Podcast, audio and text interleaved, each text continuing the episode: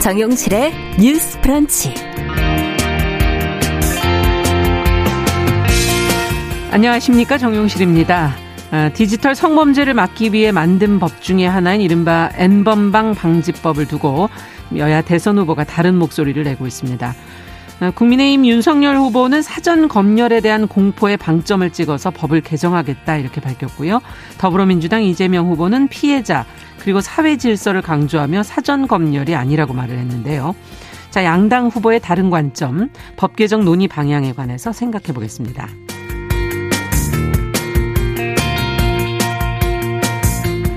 네, 슬슬 한 해를 정리하게 되는 시기죠. 법조계에서 올해 나온 판결 가운데 의미 있었던 판결을 선정해 그 메시지를 돌아보고 있습니다. 민변이 선정한 디딤돌, 걸림돌 판결. 자, 이와 관련해서 우리가 또 함께 살펴봐야 할 문제들은 무엇인지 잠시 뒤 이야기 나눠보겠습니다. 12월 13일 월요일 정용실의 뉴스 브런치 문을 엽니다.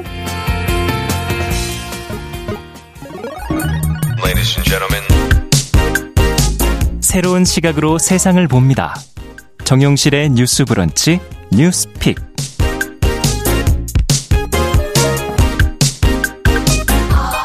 정용실의 뉴스 브런치 오늘도 콩으로 김태현님, 성인애님 그리고 유튜브로도 아트센터님, 박준호님, 헨젤과 그랬대님 다 들어주셨습니다. 감사드립니다. 자, 첫 코너 뉴스픽으로 저희는 문을 열어보겠습니다. 월요일과 수요일에는 어, 전혜연 우석대 개공 교수님 안녕하세요. 안녕하세요. 전혜연입니다. 네, 조으론 변호사님 안녕하세요. 네, 안녕하세요. 조으런입니다. 자, 두 분과 함께 오늘도 뉴스를 좀 살펴봐야 될 텐데, 뭐, 어, 정치 뉴스부터 좀 살펴보죠. 앞서 말씀드린 국민의힘의 윤석열 대선 후보, 이른바 엠번방 방지법 고쳐야 한다 하는 입장을 내놨습니다. 민주당의 이재명 후보는 다른 목소리를 내고 있고요. 자, 엠번방 방지법을 좀 우리가 좀 자세히 들여다보고 각각의 입장도 좀 살펴보도록 하죠. 전 교수님께서 좀 정리를 해 주시겠어요? 예, 이른바 엠번방 방지법을 쉽게 이용하려면 엠번방 사건을 다시 볼 필요가 있습니다. 네. 디지털 성범죄의 물이 점차 공유되거나 거의 상업적 수준으로 유통되고 심지어 이 불법 동영상을 만들기 위해서 피해자들을 타깃으로 삼아서 협박하거나 이런 것이 조직적으로까지 이루어지는 여러 가지 문제가 종합적으로 드러난 것이었고요. 음. 그렇다 보니까 이것을 막기 위하거나 혹은 처벌을 강화하기 위한 여러 가지 법안이 추진되었습니다. 음. 대표적인 안이 지난해 4월 30일 국회에서 통과된 성폭력 범죄 처벌 특례법 개정안, 형법 개정안, 네. 범죄 수익 은닉의 규제 및 처벌 등에 관한 개 정안인데 이 내용은 주로 불법 성범죄물을 뭐 소지한다거나 유통한 사람들에 대한 처벌이라던가 또는 범죄 수익을 뭐 환수하거나 이런 것에 대한 내용이에요. 네. 그런데 인용만으로 가능할까? 음. 디지털 성범죄물의 특징이 쉽게 유포되고 음. 쉽게 공유되고 그러다 보니까 실제로 이 성범죄의 피해도 심각하지만 이게 유포되고 이런 과정이 너무 광범위하다는 지적이 있었거든요. 그렇죠. 예. 그래서 이 법이 통과된 이후에 지난해 5월에 국회에서 통과된 법이 전기통신사업법 정보통신망법 개정안입니다. 네. 이 법도 엠번방 방지법 중에 하나라고 불리는데 그러네요. 이 법의 주요 내용은 뭐냐면요. 제가 말씀드렸듯이 왜 불법 촬영물 자체도 문제지만 이게 유통이 되거나 이런 것이 음. 문제라고 했잖아요. 네. 그러니까 이것이 유통되거나 기술적인 관리 조처를 좀 이렇게 부과하기 위해서 음. 통신 사업자에게 의- 의무를 부과하는 내용인 네. 겁니다. 그러니까 어 일평균 이용자 10만 명 이상 또는 연평균 매출액 10억 원 이상 사업자인 예를 들면은 우리나라에서는 카카오, 네이버. 네이버를 비롯한 네. 주요 인터넷 커뮤니티에서 불법 촬영물 필터링이 이제 이 법이 시행되는 음. 12월 10일부터 적용을 하게 된 거고요. 제가 이제 여러 가지 법안을 설명을 드렸는데 가장 마지막에 설명드린 전기통신사업법, 정보통신망법 개정안을 놓고 네. 최근 정치권에서 이견이 표출되고 있는 건데요. 음. 어, 일단은 이 법에 대해서 국민의힘 윤석열 대선 후보가 이 법을 다시 또 개정하겠다 이런 음. 입장을 냈습니다. 그 네. 이유는 어, 사정 검열의 위험성이 있다라는 건데 네. 이 전기통신사업법 정보통신망법 개정안이 헌법 18조에 규정된 통신 비밀 보호 규정을 침해할 가능성이 있다라고 했는데 윤석열 후보가 예를 든 사례를 보면은 네. 어, 통신비밀 침해 소지를 예로 들면서 뭐 음. 귀여운 고양이나 사랑하는 가족의 동영상도 검열이 대상이 된다면 그런 나라가 어떻게 자유의 나라겠느냐 이런 음. 비유를 들었어요. 그런데 네. 이재명 후보는 정반대 입장입니다. 민주당의 이재명 후보가 최근 밝힌 내용을 좀 요약을 해보면 이 법을 다시 고치는 것은 반대한다는 거죠. 네. 네. 첫 번째 이유는 이것은 성착취 범죄를 최소화하기 위해서 여야가 합의를 거쳐 만들어진 법인데 네. 왜 국민의힘이 남 탓하는 것처럼 이 문제 들고 음. 나오냐 좀 과도한 문제 제기다라는 거고요. 두 번째로 표현의 자유, 언론의 자유 이런 자유는 음. 좋지만 모두 자유 권리엔 한계가 있다라는 말이고요. 참고로 정의당의 장혜영 의원은 네. 국민의힘이 무책임한 선동 정치를 하고 있다. 그러니까 같이 통과를 시켜야 하는데 이제까지 분노한 여론을 얘기하는 것은 음. 유체 이탈이다라고 하면서 또 비판을 하기도 했습니다. 네. 자, 그렇다면 이 다른 생각 두 분은 어떻게 바라보고 계시는지 지금 어 엠번방 방지법에 대한 개정 논의 여기에 대해서도 또어 두 분의 입장을 좀 들어보고 싶습니다. 조론 변호사께 먼저 여쭤볼까요? 저는 일단 음. 엠번방 방 지법에 네. 대한 입법 취지라든지 음. 이렇게 법이 만들어진 부분에 대한 필요성은 적극 공감을 합니다. 예. 그런데 이제 법이라는 게 사람이 만들다 보니까 이제 완벽하지가 음. 않죠.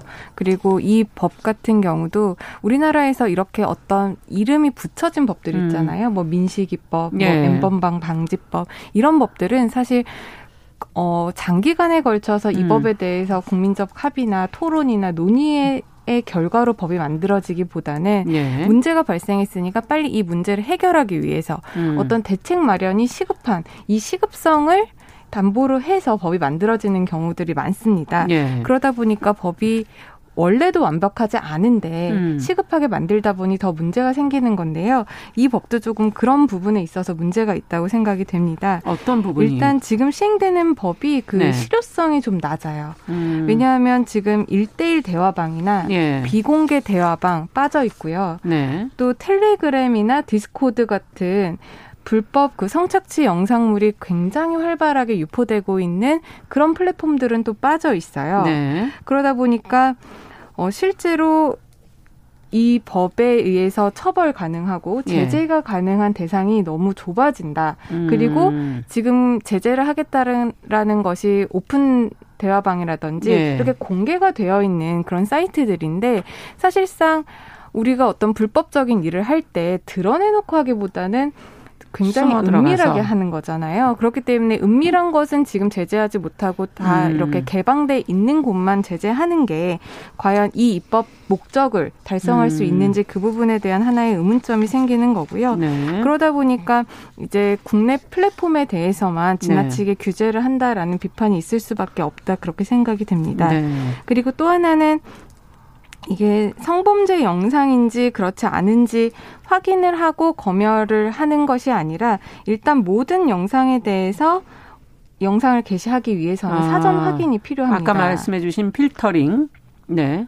그렇다기 그러니까 이제 예. 불법 영상물 유통을 막기 위해서 일단 모든 영상을 한번 검열을 하고 음. 이게 맞는지 아니면 불법 영상인지를 가려서 이제 제재를 그렇죠. 하겠다라는 건데 네. 그러다 보면은 결국 이제 개인들의 표현의 자유가 제한이 되는 결과가 될 수가 있거든요. 네. 물론 이제 개인의 자유라는 거는 뭐 입법 목적이나 아니면은 공익적 목적을 위해 제한을 될 수는 있지만 이 국민들의 권리가 제한될 때는 그 최소한으로 이제 침해가 되는 것인지 네. 그리고 덜 침해하는 방법은 혹시 없는지 네. 그리고 이게 혹시 침해를 한다고 하다 보면 이게 또 과도하게 침해돼서 또 다른 기본권에 침해가 되는 것은 아닌지 이런 부분들을 다 보, 봐야 되는데 네. 지금 그런 부분들에 대한 기준이나 이런 것들이 모호하다 보니까 이게 이제 과잉 제한으로 여겨질 소지가 있다라는 거죠. 네. 그리고 몇 주 전에도 저희 프로그램에서 다뤘었는데 그 민식이법 관련해서 윤창호법 윤창호법, 관련해서 그 2회 이상 음주운전을 하면 뭐 처벌한다. 예. 이 부분이 지금 헌법 그 위반으로 결정이 났잖아요. 이것도 이제 급하게 법을 제정하다 보니까 그 부분에 대한 명확한 기준이라든지 명확한 용어 정립이 안 돼서 헌법 위반이 됐었는데 네. 이 법도 그런 기준이나 어떤 제재 방법의 실효성 관련해서 네. 명확하지가 않다 보니까 계속 이런 문제 제기가 되면 일단 법이 만들어져서 시행이 되곤 있지만 나중에 이게 헌법재판 판단을 받아보면 또 이게 음. 위헌이다 하면 또 입법 공백이 생길 수도 있는 것이거든요. 네. 그렇기 때문에 문제가 생겼다라고 한다면 논의가 필요하다라고 생각이 되면 법이 만들어졌다라고 하더라도 개정의 움직임은 필요하다라는 입장입니다. 네. 어떻게 보십니까, 정 교수님께서는? 일단 일대일 채팅방은 적용 대상이 아닙니다. 음. 그러니까 일대일 채팅까지 다 검열하는 거 아니야라는 것은 일부분 오해인 것 같고요. 네. 그리고 이제 서울신문에서 실제 로 이 고양이 동영상이나 이런 까지 다 걸러지냐 음. 직접 기자가 해본 기사를 봤더니 음. 그것은 아니고 다 통용이 된다. 네. 그러니까 그 정도의 기술적 보안이라는 음. 것이 아마 여러 가지 샘플링을 하고 있죠. 방통위의 설명을 들어보면 여러 가지 불법 촬영문의 기준을 만들기 위해서 하고 있는 것으로 보이고요. 이제 제가 변호사님 말씀 중에서 이 법의 허점이라는 것은 오히려 빠져나갈 구멍이 너무 많다라는 점에 저는 초점을 두고 예. 있거든요. 예. 그러니까 텔레그램이나 이런 것은 지금 이게 본사가 어디에 있느냐, 국가가 거기에 개입할 수 있느냐 이런 여러 가지 문제가 있잖아요. 플랫폼이 아니어서 그렇죠. 그렇죠. 예. 예. 그렇다 보니 음. 오히려 국내에 있는 업체에게 너무 과도하게 한다에 초점이 가 있는 게 음. 아니라 저의 초점은 그렇다면 해외에다가 기반을 두고 있는 것은 국제적인 연대 체계를 만들어서 그 빈틈을 오히려 메워야 된다 저는 초점을 두고 있거든요. 그러니까 네. 보는 관점이 약간 다른다고 음. 생각을 하고요. 두 번째로 제가 이제 국민의힘에서 그동안 나왔던 이제 입법이라던가 부처 관련한 설명을 쭉 이렇게 봤는데 좀 예. 안타깝게도 어 피해자들이라던가 현실적으로 이제 피해자가 여성들이 더 많다 보니 그런 네. 점을 너무 강조한 것이 아닌가라는 아쉬움이 드는데 음. 남성 피해자가 없다 이런 것이 아니라요. 통계상으로 나온 게 90% 이상이 보통 이제 남성들이 가해자인 경우가 아직은 많고 그렇죠. 여성들이 피해자인 많은 현실을 봤을 때 이준석 대표가 주장했던 여가부 폐지 주장 음. 그 다음에 이후에 어, 윤석열 후보가 당선된 이후에 일각에서 나왔던 그 성범죄 무고죄 강한 법안 네. 그리고 지금 나온 엠번방까지까지 쭉 관통하는 키워드를 보면 네. 이게 정말 피해자를 위한 어떤 강화 방안에 초점이 갈 게 있다보다는 음. 일부 내가 어, 어떤 이 법에 걸려서 처벌을 받는 거 아니냐라는 두려움이 더 많이 반영되어 있다. 그래서 음. 이것은 관점이 너무 일부 남성들의 주장만 네. 반영이 된 것 아닌가라는 아쉬움이 듭니다. 그래서 그런 부분에 어, 어떤 허점이라던가 주장도 물론 봐야겠지만 음. 현실적으로 피해자가 여성이 더 많은 상황에서 피해자 보호 방안도 더 많이 나와야 된다. 네. 좀 그런 생각이 듭니다. 네. 일단 교수님께서 말씀을 하신 부분에 이제 일부 공감을 하고요. 네. 아마 맥락적으로 지금 이 순간에 연결되어 있는 그 그렇죠. 어, 어, 음. 제안들과 연결이 되어 있기 때문에 네. 또 네, 문제다 맞습니다. 이런 지적을 좀 해주신 거죠. 예. 네, 그렇습니다. 그런데 이제 이게 이 법 자체가 지금 뭐 없어져야 된다 그런 부분의 음. 주장 은 아닐 거라고 저는 생각을 합니다. 저 역시도 이 법이 있어야 하는 것에는 그렇죠. 적극 공감을 하지만 지금 입법적으로 명확하지 않고 기준이 모호하니 그 부분을 이제 개정하자는 것이고요. 네. 지금 그 말씀해 주셨다시피 해외에 있는 그런 사이트들에 대해서 우리가 지금 이 법으로 제재를 할 수가 없어요. 네. 그런데 일단 법은 만들어 놨잖아요. 예. 그럼 그 법에 적용이 대상이 되는 사람들은 오히려 그런 일이 벌어지지 않는 그러니까 과도한 제한일 수 있다라는 겁니다. 음. 그렇기 때문에 그 부분에 대해서 다시 한번 논의를 해봐야 된다 이런 입장이고요. 네. 또한 그 모든 영상에 대해서 지금 사전 확인을 하고 있는데 사실상 이 영상이라는 게 한번 유포가 되면 그거를 사 후적으로 이걸 아예 음. 처음부터 없었던 것으로 하는 게 굉장히 지금 불가능한 시대에 음. 와 있습니다. 그렇기 때문에 교수님이 말씀하신 것처럼 이런 법을 만드는 것도 중요하지만 그 피해자 보호를 위해서 국가가 이 이미 유포된 영상물을 네. 정말 끝까지 계속 삭제하고 음. 이것을 없애는데 노력하는 그러한 제재적인 그러한 대대적인 지원 음. 정책도 발표되었으면 하는 게 바람입니다. 네, 사후에 사전이 아니라 사후를 지금 말씀하시는 건가요? 네, 정 교수님께서 좀 더 얘기를 해주시죠. 그러니까 피해자 이, 보호. 이 네. 법이 만들어졌을 때 그 이제 인터넷 업계에서 굉장히 반발했었거든요. 그랬겠네요. 그러니까, 네, 우리는 네. 이제 좀 음. 요약해서 말하자면 우리가 아니라 사실은 불법 성범죄물이 만들어지는 근본적인 문제 해결해야 되는 거 아니냐 맞죠. 음. 그러나 이제 우리가 장기적 과제, 단기적 과제를 봤을 때 그건 이제 장기적 과제로 우리가 같이 노력해야 되는 거고 음. 단기적으로 지금 당장 유포가 되고 있으니까 누군가 이걸 좀 차단해야 되거든요. 네. 근데 국가가 차단하는 방법도 있지만 국가가 또 네이버나 카카오에서 하는 거를 일일이 할 수 있는 법적 근거가 없잖아요. 음. 그러다 보니 사업자들도 일정 부분 책임을 물어라라는 취지였던 것 같고요. 예. 이제 법적인 어떤 허점이 있다면 저는 이렇게 논의를 하는 건 좋다라고 생각을 합니다. 음. 다만 이런 법을 만들었을 때 거의 뭐 170명 이상이 창성을 했다고 해요. 네. 그러면 이건 민주당뿐만 아니라 국민의힘 의원들도 다수가 들어가 있었거든요. 음. 그러니까 이거를 대선 후보가 어떤 의지로 삼는 건 좋은데 왜 이 법이 나왔고 이 법이 못지않게 피해자 보호를 위해서도 보수당에서도 더 많은 지원이 나와야 제가 아까 음. 말씀드렸던 맥락에서의 좀 논쟁과 그렇죠. 또 다른 면에서의 논란이 좀 줄지 않을까 그런 생각이 듭니다. 네. 그런데 지금 이 영상이 불법 음. 영상인지 확인하고 그거를 게시글을 내리는 게 아니라 모든 음. 영상을 올리는데 사전적으로 한번 검사를 하고 그렇죠. 이제 올리거나 말거나 이걸 예. 결정하겠다라는 거잖아요. 음.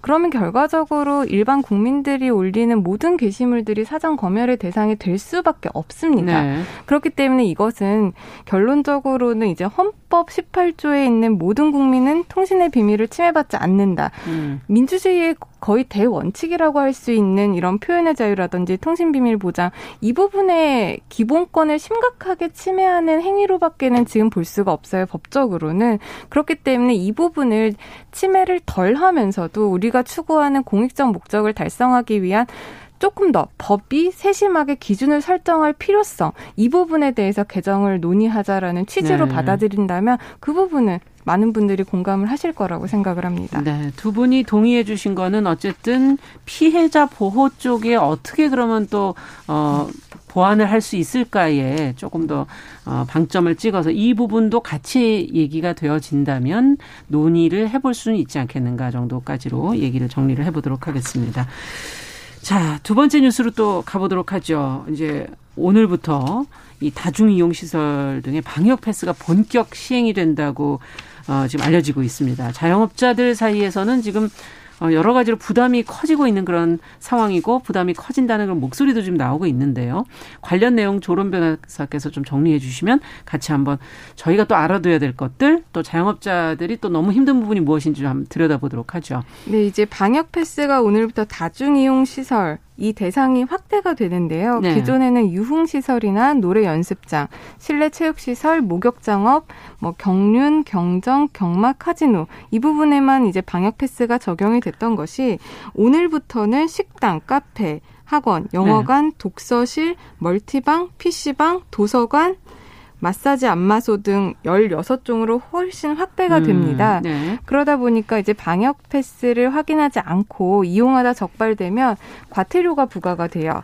이용자 같은 개인의 경우에는 네. 10만 원이 부과가 되고 사업주는 1차 적발 시 150만 원, 네. 2차 적발 시에는 300만 원, 그리고 사업주는 추가로 영업정지 10일, 20일, 3개월 영업정지에다가 음. 이제 3차 이후에는 시설 폐쇄까지 가능하게 됩니다. 시설 폐쇄까지요? 네. 네. 그래서 이제 식당이나 이제 카페가 필수 이용 시설로 들어가다 음. 보니까 방역 패스가 없는 1인이나 사적 모임 가능 인원 내에서의 미접종자 1인 같은 경우에는 이제 이용이 가능하지만 네. 방역 패스가 없는 2인이 식당이나 카페를 이용을 이제는 못 하게 되는 네. 겁니다.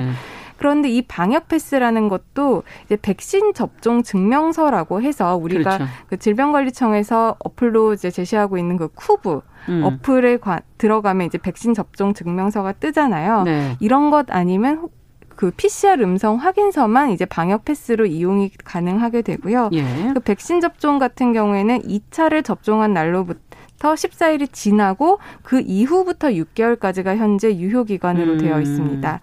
그리고 음성 유효 기간이 6개월까지군요. 네, 지금. 6개월입니다. 네. 그리고 음성 확인서는 PCR 검사만 되고요. 네. 그리고 음성 확인서의 결과가 등록된 시점부터 24시간이 경과한 날의 24시까지 아, 라고 하니까 정확히 20... 48시간은 아닌 것 같고 그러네요. 48시간 이내만 유효 기간으로 인정된다고 음. 이해를 하시면 됩니다. 그러면은 이제 코로나 관련해서 방역 패스를 이제까지는 우리가 수기 명부를 많이 작성했잖아요. 그것도 작성했죠. 네. 그런데 이게 이제 원칙적으로 금지가 되고요. 왜냐하면 이게 뭐 오기로 작성을 하는 경우들도 음. 많다 보니까 수기 명부 작성은 예외적으로 일부 고령층이라든지 네. 청소년 등만 예외적으로 음. 작성을 할 수 있다고 합니다.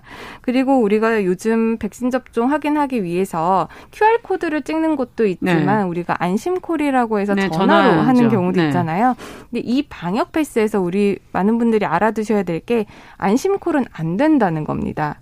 왜 안 되는 거죠? 이제 음. QR 체크인 같은 경우에는 음. 방역 음. 그 접종을 했는지 여부가 나오는데요. 그렇죠. 안심콜만 가지고는 이 사람에 대한 어떤 신분 확인을 할 수 있지만 아. 이 사람이 백신 접종을 했는지는 여부가 확인이 안 되기 때문에 예. 안심콜로는 부족하고 안심콜을 하고 QR 체크인을 추가로 어. 해야 아. 방역 패스가 완성이 되는 겁니다. 예. 미성년자의 경우에는 지금 백신 패스 제도 적용이 유예가 되고요. 오는 2022년 2월 1일부터는 이제 미성년자에게도 포함된다고 네. 하니까 아직은 미성년자가 뭐 카페나 음. 뭐 식당을 이용하는데 문제는 없을 음. 것 같습니다. 그렇군요. 이렇게 이제 방역 패스가 본격적으로 시행이 되다 보니까 이제 이거를 일일이 검사를 해야 하는 자영업자 그렇죠. 입장에 에서는 예. 인력 문제도 있고 아. 또 이것 때문에 사람들이 오지 않으면 영업에도 심각한 문제가 생기거든요. 예. 그 부분에 대한 이제 비판 여론도 많이 생기고 있습니다. 네. 어쨌든 지금 어 위반한 사람보다는 어 방역 팩스 자영업자 그거 제대로 처리를 못한 자영업자의 부담이 큰 것은 좀 문제가 아닌가. 인력 문제도 지금 좀 심각할 수도 있고요. 어, 어떤 부분이 문제가 더 될 수 있는지 어떻게 개선하면 좋을지 두 분 생각을 좀 들어보죠.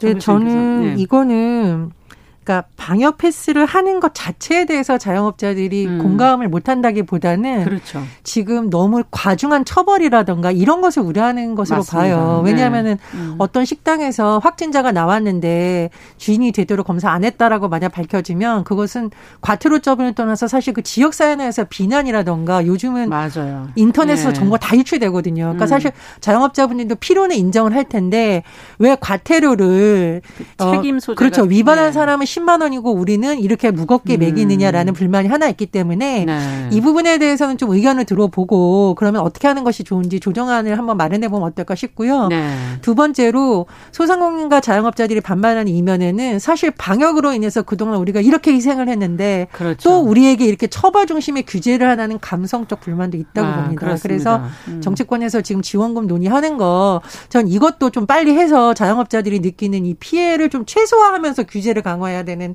거지 규제만 강화하니까 음. 점점 불만이 커진다 이렇게 보고요. 네. 세 번째로 우리 예전에 식당에서 담배 피는 일 흔했지만 10년, 20년 지나면서 줄어들었잖아요. 네. 이게 많은 계도 기간도 있고 정부에서 홍보도 시간도 하고 많이 걸렸죠. 시간도 많이 걸리고 네. 했거든요. 그렇지만 지금은 보편화됐잖아요. 네. 그래서 정부에서 이런 부분에 있어서 어, 업장을 찾아다니면서 설명도 더 해주고 방역 패스 하기 어려운 분들은 뭐 도와드리기도 네, 하고 핸드폰 이렇게 네. 할수 있어요. 음. 없으면은 뭐 어떻게 해드릴게요. 이런 방안을 좀 충분히 준비했다면 덜했겠죠. 그러나 음. 이런 거 익숙치 않은 분이라든가 1인 사업자는 굉장히 이런 것에 부담이 그 크거든요. 그 외에도 할 일이 많으니까 맞습니다. 그래서 정책을 네. 시행하기 앞서서의 좀 세밀한 준비 이런 게 음. 있었다라면 좀 반발이 덜하지 않았을까 그런 아쉬움이 많이 듭니다. 협력을 좀 끌어내는 네. 방향으로 규제만이 아니라라는 지금 의견을 주신 것 같아요. 어떻게 네. 보십니까? 정말 교수님께서 제가 하고 싶은 말씀을 미리 다 해버리신 것 같은데 일단 지금 정책이 네. 지금 너무 시급한 상황이니까 그러니까요. 이제 제재 로 가는 것으로밖에는 보이지를 않아요. 네. 근데 사실상 어떤 정책을 펼칠 때는 음. 제재도 있어야 되지만 그에 대한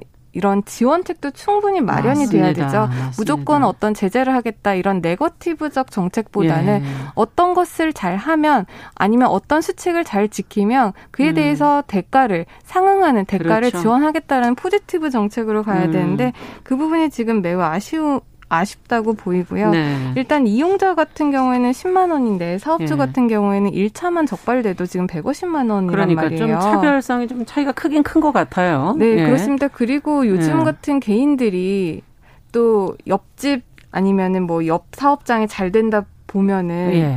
무분별하게 신고를 하는 그런 경쟁업자들도. 많거든요. 예. 그렇기 때문에 사실상 그 사업주는 자기가 뭐 그런 것들을 음. 관리를 소홀히 함으로써 오는 책임도 뭐 저, 지는 거는 당연하겠지만 음. 책임을 뭐 이런 확인을 다 잘 하려고 해도 음. 일부러 속이거나 음. 이런 분들에 대해서까지 그렇죠. 사업주가 무리하게 책임을 다 떠안을 수는 없는 현실이잖아요. 음. 그렇기 때문에 교수님 말씀을 하신 것처럼 이 부분에 대한 적절한 지원과 아. 대책이 정부 측에서 마련이 돼야 된다고 생각을 합니다. 네. 자, 좀 아쉬운 부분 어, 협조를 좀 구하는 방향으로 문제를 좀 풀어갔으면 좋겠습니다. 자, 뉴스픽 조론 변호사 전혜영 교수 두 분과 함께 이야기 나눠봤습니다. 말씀 잘 들었습니다. 감사합니다. 감사합니다. 네, 정유실의 뉴스 브런치 1부 마치고 잠시 후에 돌아오겠습니다. 11시 30분부터 일부 지역국에서 해당 지역 방송 보내드립니다.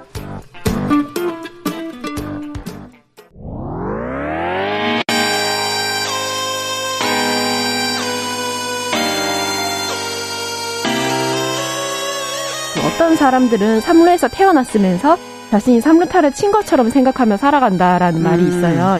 3분 즉석칼에 만들듯이 법안을 뚝딱뚝딱 잘 만들어내시는 분들이 왜 여기에 대해서는 음. 이렇게 직무유기를 하고 있을까 그런 문제가 들고 따끔하게 이 예. 여성 팬티에 달려있는 정체불명, 의미불명의 리본에 대해서 생각을 하게 됩니다. 도대체 이 아이는 왜 있는가? 경쾌하게. 정말 그런가요? 외신도 당황한 거죠. 이 사건을 보고 예. 도대체 한국에서 무슨 일이 벌어지고 있는 거냐. 음. 이거 한국의 성보수주의 때문 아니냐. 할 말은 하면서 같이 고민해 보면 고민해 보겠습니다. 세상을 보는 따뜻한 시선. 정용실의 뉴스 브런치. 네, 정실의 뉴스 브런치 듣고 계신 지금 시각 11시 31분입니다. 어, 한 가지 주제에 좀 집중해서 이야기 나눠보는 월요 인터뷰 시간입니다. 뉴스 브런치에서 매일 뉴스를 전해드리는데요. 그 가운데 사회적으로 큰 의미를 가진 사건 또 판결에 대한 소식도 꽤 있었죠. 어, 민변이 올해 나온 중요한 판결들을 디딤돌 그리고 걸림돌로 분류를 해서 각각 10개씩 선정을 했다고 합니다. 좀 기억하고 생각해 볼 만한 것들이 있는 것 같아서 오늘 이야기 좀 들어보려고 합니다. 민변의 안지희 변호사 전화 연결합니다. 안녕하세요. 예, 안녕하세요. 네, 반갑습니다.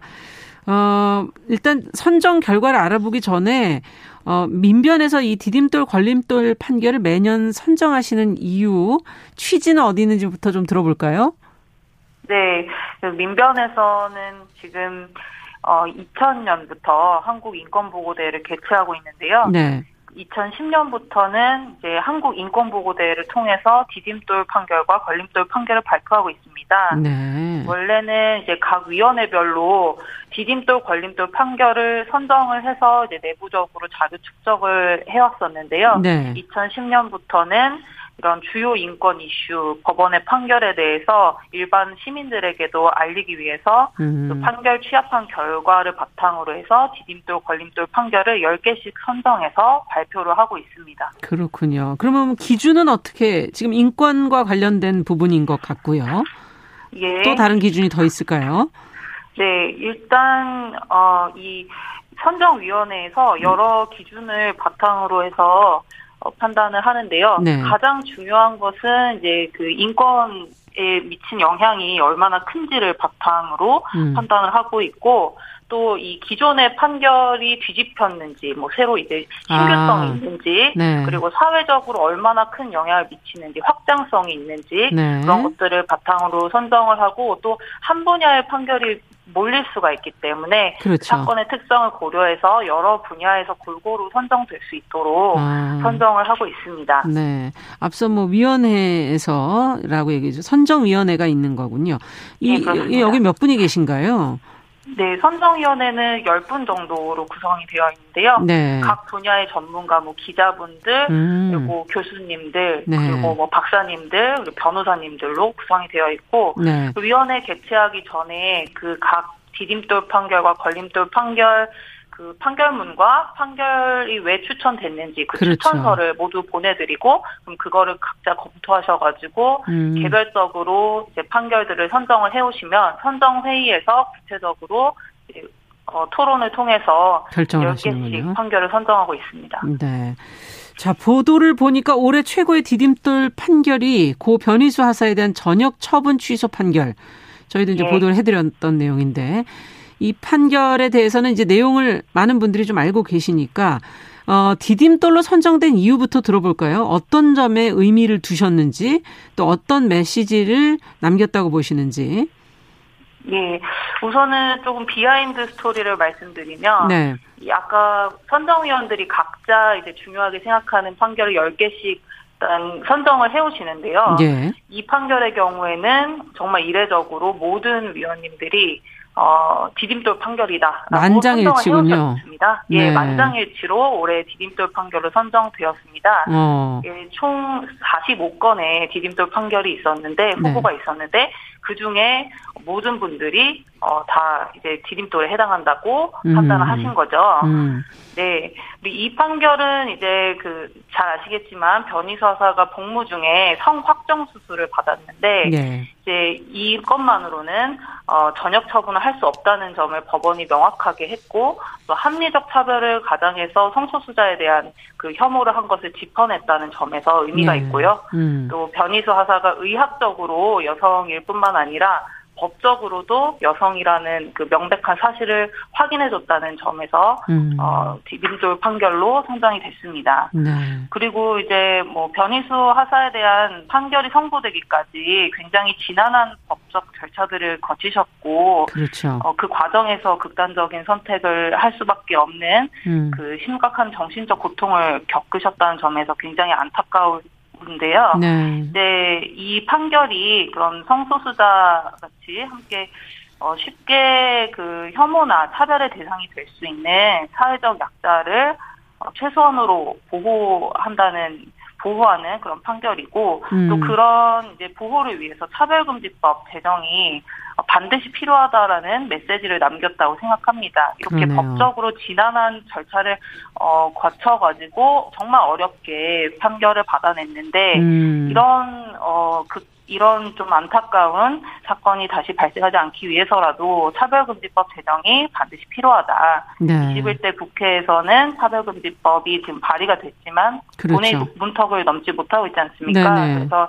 예, 이 부분에 대해서 어, 다들 공감하시고 어, 디딤돌 판결로 선정을 했습니다. 네. 그러니까, 어, 지금 말씀해 주신 고 변희수 하사에 대한 전역 처분 취소 판결에 주는 또 하나의 의미는 이런 차별금지법이 좀 시행이 돼서 아, 앞으로 이런 극단적인 선택을 하지 않도록 됐으면 좋겠다는 그런 의미도 그 안에 포함되어 있다는 말씀이시군요. 예, 맞습니다. 네. 자, 그렇다면 그 외에 또 디딤돌 판결은 어떤 것들이 있는지 뭐 다 소개받을 수는 없고 열건을 중요한 것들이 있다면 몇 가지만 좀 소개를 해 주시죠. 예, 그, 좀 중요하다고 판단되는 거는 일본군 위안부 피해자들이 네. 이제 일본국의 손해배상 책임을 인정받은 판결입니다. 네. 예, 위안부, 위안부 피해자분들이 일본 법원에는 네 차례 민사소송 제기하셨는데 네. 모두 기각되거나 각하됐습니다. 음. 그리고 이제 다른 국가 법원에 낸 소송에서도 네. 마찬가지로 권리구제를 받지 못하신 상황이었는데요.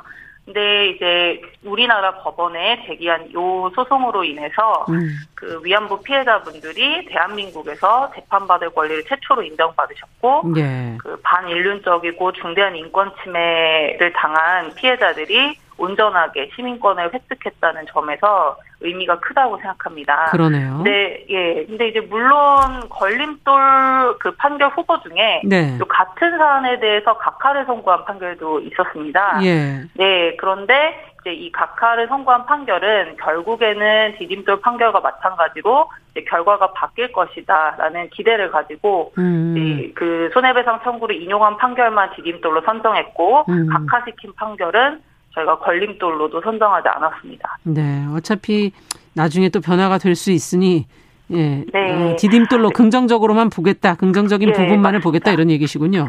예, 예. 음. 그리고 또 그 밖에 이제 다른 디딤돌 판결 조금 소개해드리면 네. 역시 또 차별금지법 제정이 절실하다는 생각이 들 수밖에 없습니다. 어. 이 사회적 약자들이 보호를 받지 못하니까 제도적으로 보호받지 못하니까 결국에는 이제 소송으로 내몰리고 예. 그 최후의 구제 수단인 그 법률적 구제 내몰리고 있는 실정이라는 생각이 드는데요.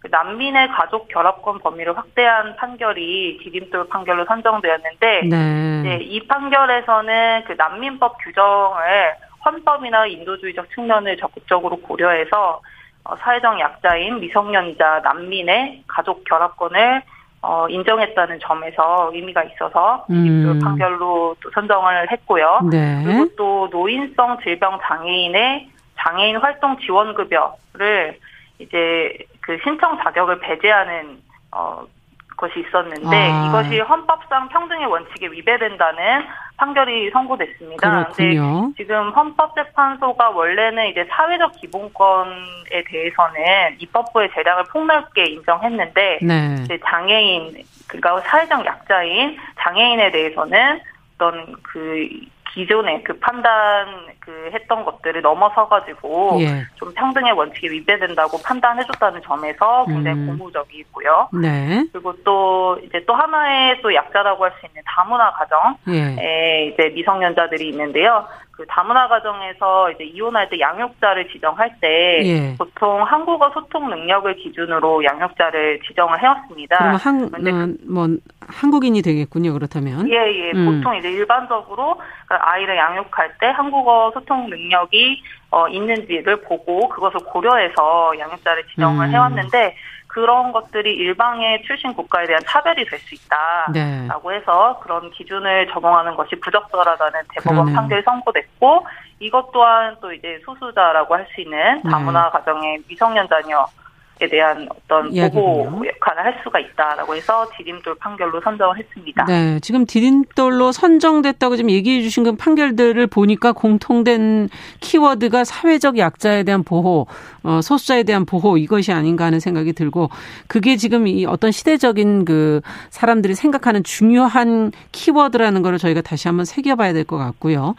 자, 그렇다면 올해 최악의 걸림돌 판결은 무엇인지도 살펴봐야 되겠죠. 예. 그 올해 최악의 걸림돌 판결로는 사실 후보들이 많았습니다. 이거는 만장일치로 결정된 것은 아니었는데 네. 그런데 아까 말씀드렸다시피 그 사회적으로 미치는 영향이 정말 크다고 음. 판단이 돼서 가습기 살균제 가해업체인 애경에 대해서 무죄 판결 아, 선고된 것. 네, 네, 그것을 이제 걸림돌 판결로 선정을 했는데요. 예. 지금 애경에서 이제 CMIT, MIT라는 물질을 그렇죠. 가습기 살균제에 사용을 했는데 이제 이런 것들이 어떤 그 기업의 안전 배려 의무나 뭐 사전 뭐 정보 제공 의무 이런 음. 것들을 위반했고 그로 인해서 그 12분이 사망하시고 뭐 폐손상을 입으신 분들, 천식을 입으신 분들 이제 피해자들이 상당히 많습니다. 그렇죠. 그래서 이제 그걸로 기소가 된 사안인데 네. 재판 과정에서 굉장히 그 CMIT하고 MIT가 과연 폐질환이나 음. 천식을 유발하는 것이냐. 과학적으로. 그것이 네. 네. 좀 자연과학적인 문제가 예. 그 재판의 주된 쟁점이 됐습니다. 그렇죠. 근데 이제 법원에서는 이런 인과관계 입증이라는 것 자체가 좀 어려움이 있는데 음. 너무 기계적으로 이제 동물 실험 결과가 없다. 아. CMIT, MIT가 폐질환이나 천식을 유발한다는 동물 실험 결과가 있어야 되는데 없다. 네. 그리고 전문가들은 피해를 그 입은 분들이 그게 증명이 아닐까 싶기도 한데요. 네. 예, 너무 그 음. 엄격한 증명을 요구한 것이죠. 음. 너무 단정적으로 이제 전문가들이 인정이 된다 이렇게 음. 판단하지 않았기 때문에 전문가들의 이제 의견에 따르더라도 인과관계 인정할 수 없다 이렇게 음. 판단을 해서 실질적으로 지금 피해자들이 이 제품 사용한 걸로 인해서 손해를 입었다고 민사소송도 제기한 상태인데 네. 어, 이렇게 되면은 민사소송에도 굉장히 불리한 영향을 미치고 그러네요. 그래서 그 사법부에서 권리구제를 어, 포기했다 이렇게 음. 어, 평가를 받고 있습니다. 네. 그래서 이, 또 이 사건이 또 중요한 것은 음. 현대 산업 사회에서 어떤 유해 화학 물질은 계속 사용될 수밖에 없고 그렇죠. 그러다 보니까 이제 이런 유사한 사건들이 언제든지 발생할 수 있는데 음. 안 좋은 선례를 남기는 예, 그렇죠. 네. 그 기업에 어떤 면제부를 줄 수 있는 근거를 음. 마련했다는 점에서 음. 어, 걸림돌로 선정이 된 것이죠. 네, 최악의 자. 판결로 선정이 됐습니다. 네, 우리 사회 발전과 인권 보호를 위해 판결이라는 게 정말 중요하구나. 사법부의 변화도 필요하겠구나 하는 그런 생각이 드는데 끝으로 한 말씀으로 어떤 걸 개선해야 되고 숙제로 보시는지 간략하게 예. 좀 정리해 주시죠.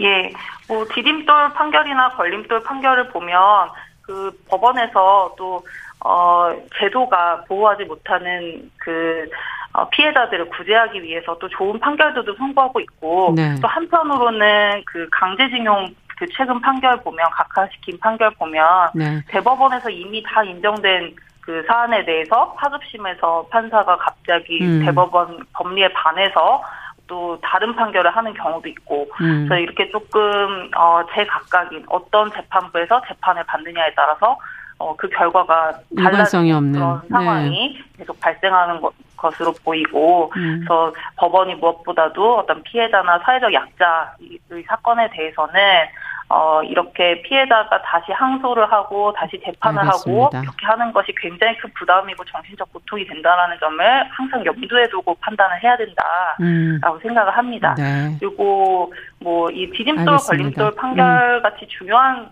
어, 인권 음. 문제뿐만 아니라 이제 일반적으로 어, 이 피해를 당하신 분들이 소송을 제기했을 때 법원에서 뭐 위자료가 너무 적게 인정된다거나 음. 해서 사실은 재판을 하나마나인 결과가 발생하는 경우 예. 굉장히 많습니다. 대표적으로 뭐 성희롱 네. 손해배상 청구를 했을 때, 음. 뭐 변호사 비용도 되지 않는 200만 원, 300만 원 수준에서 뭐 위자료가 인정된다거나 네. 이렇게 되면 피해자들이 권리구제를 포기할 수밖에 없기 때문에 그 법원에서 좀 위자료 같은 네. 것도 현실화하는 방안이 필요하겠네요. 알겠습니다. 갖고 있습니다. 네.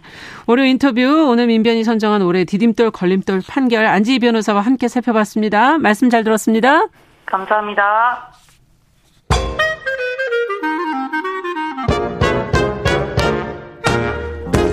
모두가 행복한 미래 정용실의 뉴스 브런치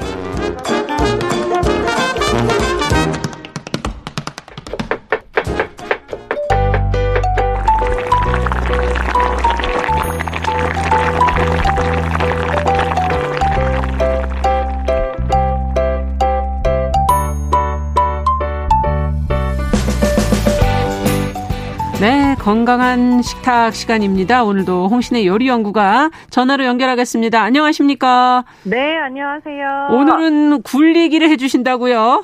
네, 지금 완전 제철이고 굴 많이 드시고 계시죠, 지금? 예, 많이 나오던데요. 정영실 아나운서님도 굴 좋아하십니까? 아, 저는 뭐 다 좋아합니다. 웬만한 걸.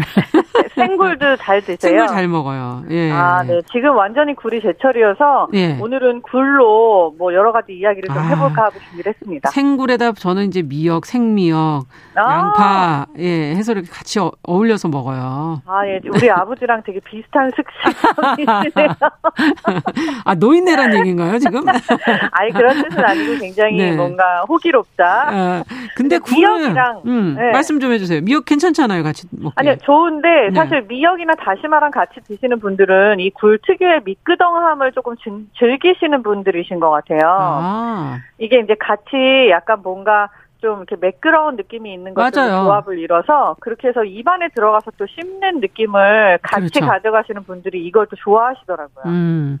아니 근데 영양이 좋다 그러지 않습니까? 굴을 바다의 뭐 우유다 뭐 이렇게 표현하기도 그렇죠. 하고. 네. 네. 뭐 단백질 함량이 높고 어. 뭐 미네랄도 좋고 뭐 여러 가지 얘기가 있긴 한데 굴이 사실은 양식이 되잖아요, 이제. 네.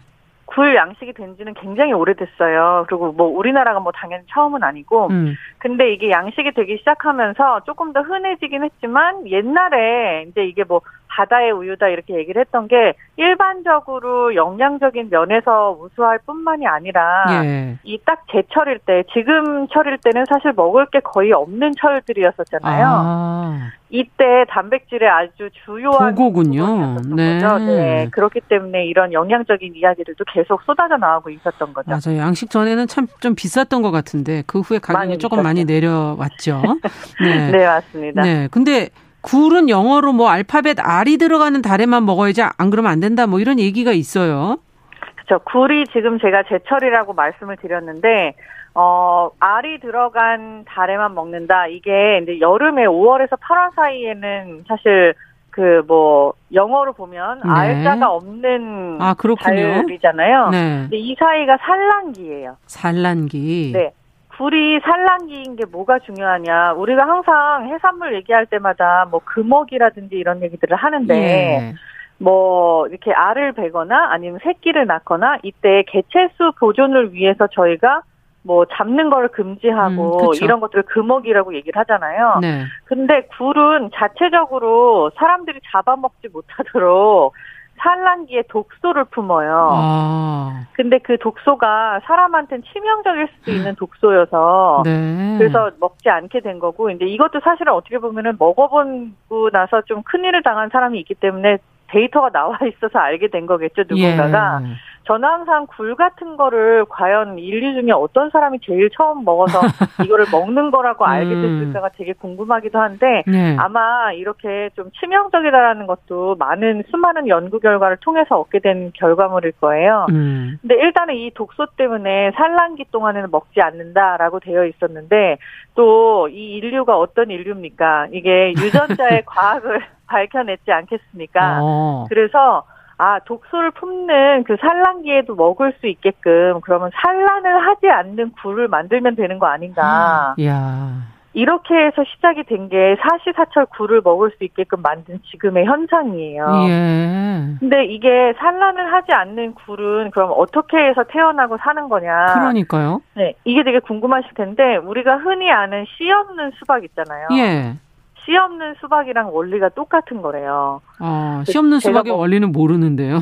그죠. 이게 씨가 없는 없으면은 사실 수박은 이 상태에서 그냥 멸종인 멸종. 거잖아요. 네, 그렇죠. 네, 그런데도 불구하고 계속 이게 생겨나는 게 유전자의 결합이 그러니까 음. 이게 산란을 할 수 있을 때는 짝수여야 된대요. 아, DNA가. 네. 근데 이거를 홀수로 맞춰 놓으면은 그냥 그 상태에서 살고 사라지는 건 거죠. 아. 근데 이거를 계속해서 재배를 할 수 있는 기술이 태어난 게 된 거라고 하네요. 그래서 음. 저도 사실 이거는 글로 배운 거기 때문에 정확하게 알지 못하지만 네. 이 굴의 이름을 그래서 삼배채 굴이라고 해요. 다시 한 번요.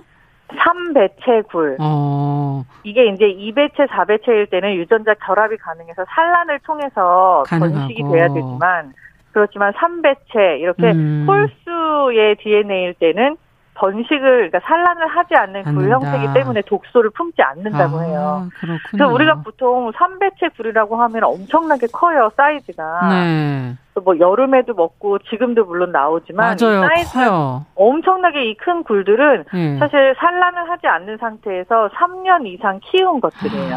아 그렇군요. 그렇기 때문에 네, 그냥 몸집을 불린 것들인 거죠. 네, 부담스럽긴 해요. 좀 너무 커서.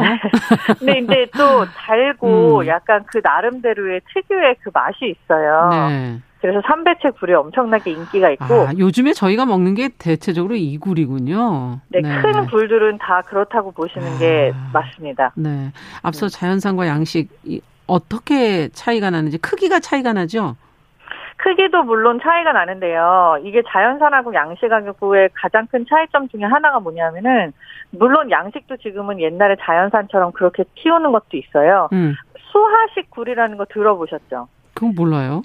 이게 예. 수화식이랑 투석식이라는 그런 굴 만드는 방식이 있어요. 그러니까 물 안에 잠궈서 그냥 아. 크는 거예요. 굴 껍데기에다가 알을 심어요. 예. 그렇게 한 다음에 그거를 물 안에 담궈 놓고 계속 키우는 게 이제 물 안에 있다는 수화식 건데 예. 계속해서 물 안에서 먹이 활동을 하고 하기 때문에 원할 때 꺼내서 그냥 까가지고 팔면 돼요. 아. 그렇기 때문에 크기를 조절을 할 수가 있죠. 예. 추석식은 뭐냐 하면은 그 돌을 던지는 거예요, 진짜 말대로. 네. 그래서 원래 굴이 이름이 그러니까 석화라고 하는 그렇죠. 잖아요 예. 그러니까 이게 바위에 피는 꽃이다. 근데 그걸 먹을 수 있는 꽃이다라고 해서 이름을 석화라고 하는데 어. 그 바위를 물 안에 던져 넣어 가지고 그래서 음. 거기에 굴이 자생할 수 있는 환경을 만들어 주는 게 또 추석식인데 음. 이거는 재미있는 게 물 안에 계속 잠겨 있는 것도 있지만 또 물에 위로 올라와 있다가 또 햇빛을 받다가 음. 다시 물에 잠겼다가 하는 경우들도 있어요. 서해안에서 키우는 게. 네.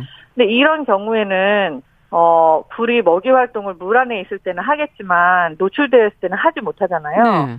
근데 이게 강인하게 키우게 되는 거예요. 그렇겠네요. 네, 그래서 음. 이게 자연산 굴, 옛날 형태의 자연산 굴들이 바위에 노출돼 있는 것들이었잖아요. 네. 저희가 이거를 채집해서 먹을 수 예. 있는 그렇죠. 이거랑 거의 비슷한 형식이 이렇게 투석식으로 음. 기른 굴들이라는 거예요. 그렇군요. 지금 자연산이라고 얘기하는 거랑 요즘에 양식하는 것들의 일부랑은 사실 맛을 크게 구별하기가 힘들 아. 정도로 양식 기술이 많이 발달해 있습니다. 네, 석화 앞서 잠시 얘기해 주셨는데 그냥 어 그 앞서 껍데기에서 분리하지 않은 굴을 얘기하는 건 특별하게 이름이 어, 나누어져 있는, 그러니까 종이 따로 있는 건 아닌가요? 석화라는 네, 종이 거? 따로 있진 않아요. 이게 음. 굴이라고 하는 게 큰 카테고리로 보신다면, 뭐 석화라고 할 수도 있고 뭐 알굴도 있고 저희 뭐 되게 음. 뭐가 많이 있잖아요. 네. 근데 이거는 어떻게 보면 그냥 지금 편의상 나눠서 부르는 거예요. 음. 석화라고 하면은 대부분 껍질이 까져 있고 윗면이 노출돼 그렇죠. 있어서 우리가 바로 그냥 굴을 파먹을 수 있는 것들을 석화라고 해요. 예. 근데 사실 엄격하게 따지고 보면은 이거는 석화라기보다는 석화라는 것도 굴을 통칭하는 이름 중에 하나고 음. 이거는 이제 뭐 하프쉘이라고 해갖고 깐굴이라고 얘기하는 게 맞거든요. 예. 근데 깐굴이라고 하면 또 알굴이랑도 또 헷갈려요. 그럼 음. 완전히 깐 건 뭐냐? 그렇죠. 반 네. 있는 거랑. 그래서 네. 이제 반 껍질 굴이라고도 하고 그걸 또 석화라고도 부르는 게 그냥 아. 요즘의 통상 명칭이고요. 네. 그리고 껍질이 다 닫혀 있는 그 굴들은 각굴이라고 불러요. 아. 이게 이제 다 옷을 입고 있다 해갖고 갑굴이고 예. 석화라고 하면은 반굴인 거고 그리고 음. 알굴이고 이렇게 세 가지로 나눠서 부르면은 그렇군요. 그냥 네 얘기가 통합니다. 네, 굴 얘기 할 게 많은데 이제 장소민 씨께서 굴이 네. 너무 좋은데 노로바이러스 때문에 한번 아. 고생을 하셔서 어, 포기할 수는 없고 그냥 굴전으로 드신다, 익혀 드신다고 지금 얘기를 해주셨는데 노로바이러스 그렇죠. 얘기도 잠깐 해야 되지 않겠습니까?